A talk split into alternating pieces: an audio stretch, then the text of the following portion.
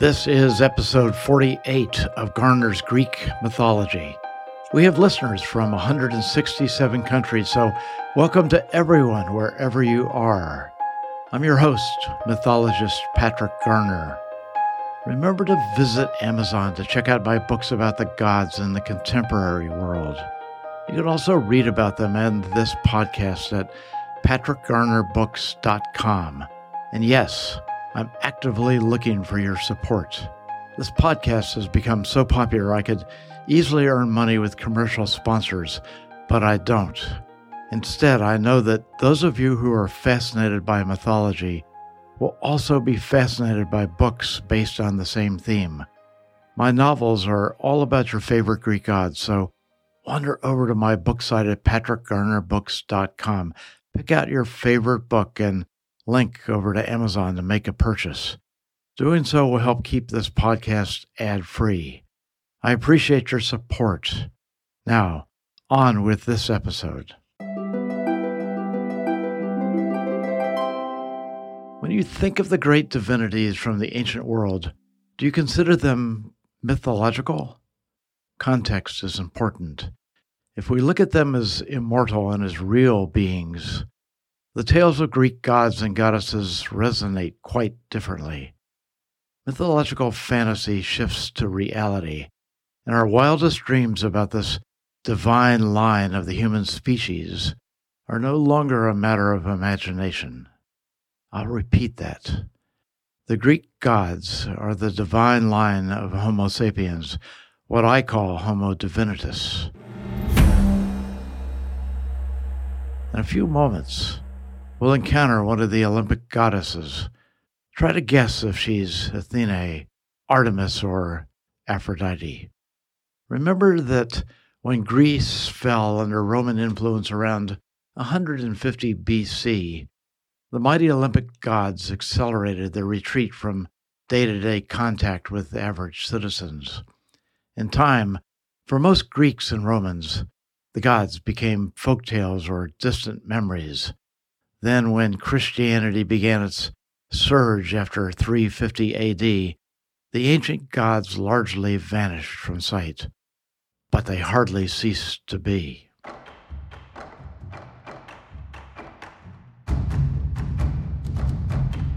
Imagine yourself far away from any city or town. Perhaps you've driven into the countryside. You've been working too hard. It's time to regroup and catch your breath. There's an unspoiled conservation area you've read about, a, a great area to hike in. You park your car and walk 40 to 50 minutes into fairly wild territory. You're delighted not to encounter anyone. Getting away from the crazy bustle of the city is exactly what you need. The quieter, the better you think as you ramble along. Then you hear the sound of water. A river? No, it sounds like splashing water. Adding to the mystery, you think you hear voices. You stop along the path, straining to make sense of what you hear. The voices are girls. You look downhill. There, behind a thin line of trees, you see movement. You also see what appears to be a small pond. As you quietly step closer, you can make out five or six young women. They're waist deep in the water, giggling and splashing each other. you smile to yourself, thinking, bizarre. How did they get here? You see no bicycles or backpacks. They look out of place, yet they appear to belong. The girls are oblivious to you. It's clear they think they're alone. Hesitantly, you step closer. You're certain you're violating their privacy, but increasingly you feel drawn in. Who are these women? Just as you reach the edge of the trees that surround the pool, a tall, red haired woman appears from nowhere. She stands a few paces away. Her face is fierce, glowing with unmistakable radiance. Her eyes are black Strangely, she wears a white pleated dress that falls to her ankles. Her dress is tightly cinched at her waist and seems from another time. She raises her arm, warning you not to come closer. You step back, saying, Oh, sorry. I was just walking nearby and heard voices. She says nothing, yet you hear a voice in your head saying, Come no further, no further. Now turn and leave. Suddenly, feeling intense fear, you nod at her silent demand. Your heart races. You bolt uphill to the path almost on a run. You're there. You think you're safe. Yet, unable to resist, you turn your head back for a final glance. Shocked, you see a different scene. There's a field, tall grass and scattered flowers. The trees have disappeared. The small pond has disappeared. And the girls and the tall woman have vanished. Their silence, broken only by bird song and distant trees. And half dazed, still puzzling over your strange experience, you return to the parking lot and stand beside your car. A man strolls up and says, Saw your car. Hope I caught you before you went down that path.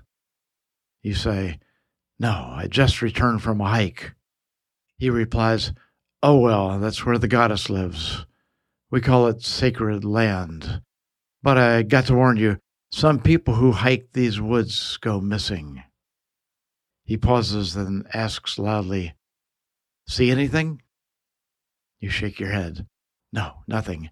If it's so dangerous, why isn't there a sign warning visitors? Wouldn't do any good, he says. We tried that a couple times, but it always disappeared. You respond, If there's a crazy woman in there, why haven't the police cleaned out the place? Well, he says, they looked a couple times and never found a thing. You try to look confident and shrug, saying, Weird. I guess I got lucky. The man shakes his head. Now you know. I sure wouldn't go in there alone. Right, you say, getting into your car. What you'd hoped would be a pleasant hike has really only increased your stress. You can't shake your memory of the woman's long red hair. Her voice echoes in your head. Come no further. Your car seemingly drives itself, taking you home. Now imagine you've returned home to the city where you live. Four days have passed since you hiked in what that man called sacred land. Ridiculous, you think to yourself. What had he said? That's where the goddess lives. You smile to yourself as you walk into a small coffee shop and sit down. What a crazy old man. There are no goddesses, at least not the kind that used to terrify the Greeks. Yet something weird was going on there. You remember the woman who approached you as you got closer to the pool. You were afraid. Why had you reacted like that? Maybe the girls in that pool had been drinking. They seemed far too happy, giggling and splashing each other. You shake your head, trying to clear your thoughts. Your waitress brings coffee and scowls as if she's having a bad day. You look around the cafe. It's the same as always. Amanda's working on a laptop. Two women are sitting together at another table. There's a line of people waiting to order coffee. Nothing ever changes. Then you feel someone's presence. You look up. There's a young woman standing beside you. She half smiles and pulls out a chair beside you and sits. Her hair is red and falls like a long wave to her waist. She looks vaguely familiar, and you say, Do I know you? Then you know. It's the same woman who stopped you a few days earlier. You feel the identical fear rise in your stomach and you push her chair back. She says, Do you know me? Yes, at least by sight. In shock, you say, you're the woman I saw in the sacred land. That's what the locals call it, she says. You respond, What are you doing here? You mean, she says, Why am I not hiding back in those woods? Yes, you reply. Who are you? She pauses. I am called Artemis or Athene or Aphrodite. You laugh. You know a little bit about mythology, and remember that these names are those of Greek goddesses. Artemis was called the huntress. Athene protected Athens, and of course, Aphrodite specialized in all things related to love.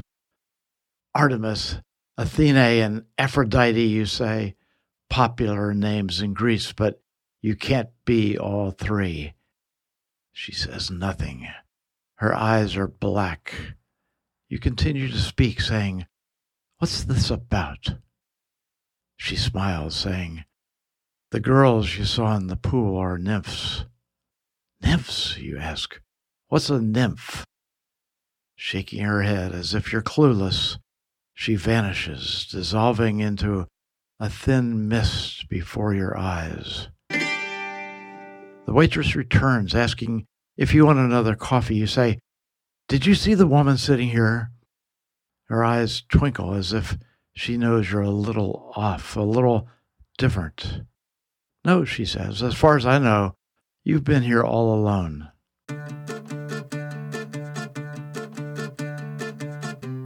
Going on? A party of girls in a pond, a goddess watching over them all. Sure, we can almost imagine stumbling across something half magical in the woods. It's far more difficult to imagine Artemis, Athene, or Aphrodite appearing in person in a town or city. Yet perhaps we're simply oblivious to what's obvious. By obvious, I mean that we'd see them if we simply knew to look. And of course, it would help if we believed these divinities were among us. I've said repeatedly in almost every episode, they're here, now. And I do so because Garner's Greek mythology is not really about mythology. Calling the gods a myth is convenient, isn't it? Lumping the divinities into a box we call mythology is safe. But I say academics have perpetuated a fraud. My fellow mythologists want to convince you that these beings never existed. My position has always been that the Greek gods and goddesses flourished 2,000 years ago. But when the time was right, they simply took a step sideways and shifted their focus. They became bored with the adulation. They also read between the lines and could see what was coming. They did what they wanted, not what was expected of them, and they wanted out. After all, as immortals, they have all the time in the world. Being worshipped worked for a time, but after almost 2,000 years of being Olympic gods, they tired of it and slipped away. Their appearances became erratic. As the years passed, men saw less and less of them. In reality, they had moved on. Zeus disappeared. How? My novels describe what happened to him. He dared to face off with Gaia, and things turned out poorly. Then the Romans crushed Greece and every other power in the Aegean. Within a few decades, they absorbed the great Greek gods and renamed all but Apollo. Did the Romans ask for the gods' permission? No. As conquerors, they assigned each a Latin name and pretended that the Greek gods had always been Roman. The act was breathtaking, but the gods themselves didn't really care. We've looked at all of this in past episodes. I've discussed it at length. The mighty Greek gods didn't suddenly vanish. No, they simply moved on. Now imagine that you're still in that coffee house trying to make sense of what just happened. You're increasingly impatient. There's got to be an answer to what's going on. Although you return there day after day, the, the young woman never reappears. On Saturday morning, you drive back to the bucolic countryside, knowing that you're probably on a fool's errand. Your car seems to know exactly where to go, that's good because you can hardly think, but you don't need to. The car drives itself. In an hour, the car pulls into the same parking lot. The place is empty. You're somewhat surprised that the old man isn't there. Good, you think. No one to stop me. You get out and smile to yourself. No signs have appeared warning the public of danger. But you know better, or do you? Perhaps you've imagined it all. Goddesses, nymphs. It's all quite ridiculous. And who was that woman who tracked you down at the cafe? Her eyes were so black and she seemed far too confident. Yet she said nothing that explained a thing. Her comment about nymphs was absurd. You'll get to the bottom of this. That's why you've returned. With increasing irritation, you turn down the path and head into the silent wilderness. Before you've gone a thousand paces, she appears. You see her standing in the trail. She simply nods, then steps in beside you, walking along. You say nothing, thinking you too can play this game. Unlike before, you feel no fear. You're in control. Yes, you're in control. But are you? A strange woman walks beside you. Her face is radiant. Her long red hair is burnished and almost on fire. You pretend there's nothing odd about any of this. You're just there to get answers. Things are going your way. Then, turning a corner, you step into a shadowed meadow and stop. The woman points. Yes, you see it. A large stone altar, smoke rising into the heavens. Kneeling beside the altar are a half a dozen young girls, and standing before them is another woman in a beige robe. She holds a dove high in one hand, a knife in the other.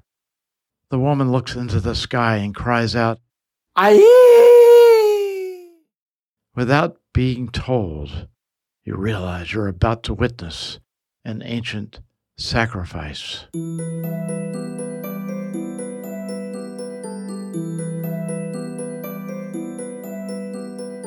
My novels are filled with similar moments. Gods and goddesses in these books are seductive, seditious, and highly dangerous. They maneuver and scheme. They're tricksters and traitors. None of them trust each other. They appear and disappear at will. They seek love and answers to the great questions we all seek. We have a lot in common. And of course, we have differences. In addition to their unique powers, they outlive us. Their immortality can be an advantage, it can also be a handicap. How? They have far more years to wonder who they are, to ask their purpose, and to hold grudges. Their memories never fade. Their appearance never changes. Yet, like us, they seek love. They need to belong. Until now, their new stories have gone untold. Scholars insist these glorious beings are imaginary. Don't believe it. Instead, join me for the next episode of Garner's Greek mythology. We'll discuss Tyche, the Greek goddess of change. Some know her by her Roman name, Fortuna. In the meantime, visit patrickgarnerbooks.com. By the way, these episodes are also available on YouTube. Find them under Garner's Greek Mythology. And before we close, there's another book I'd like to share. This one captivates the younger set. It's called Read Aloud Stories for Young Listeners by D.K. Garner. There are no Greek gods involved, but the five gentle stories offer young children tales of animals that talk with them at the moment they need a little help. If you have brothers, sisters, grandchildren, or friends with kids, this book will be an instant hit. In fact, I just heard from a fan who said she read one story to her four year old grandson and seven year old granddaughter. They had been impatiently waiting to go trick or treating, and the kids got so involved in the stories, they insisted on hearing the rest of them before going out. This little book is on Amazon. You can also read about it at patrickgarnerbooks.com. Again, it's called Read Aloud Stories for Young Listeners. For those of you who like to listen, you can get my audiobook, Homo Divinitus, on Audible. Thanks for listening. This is your host, Patrick Garner.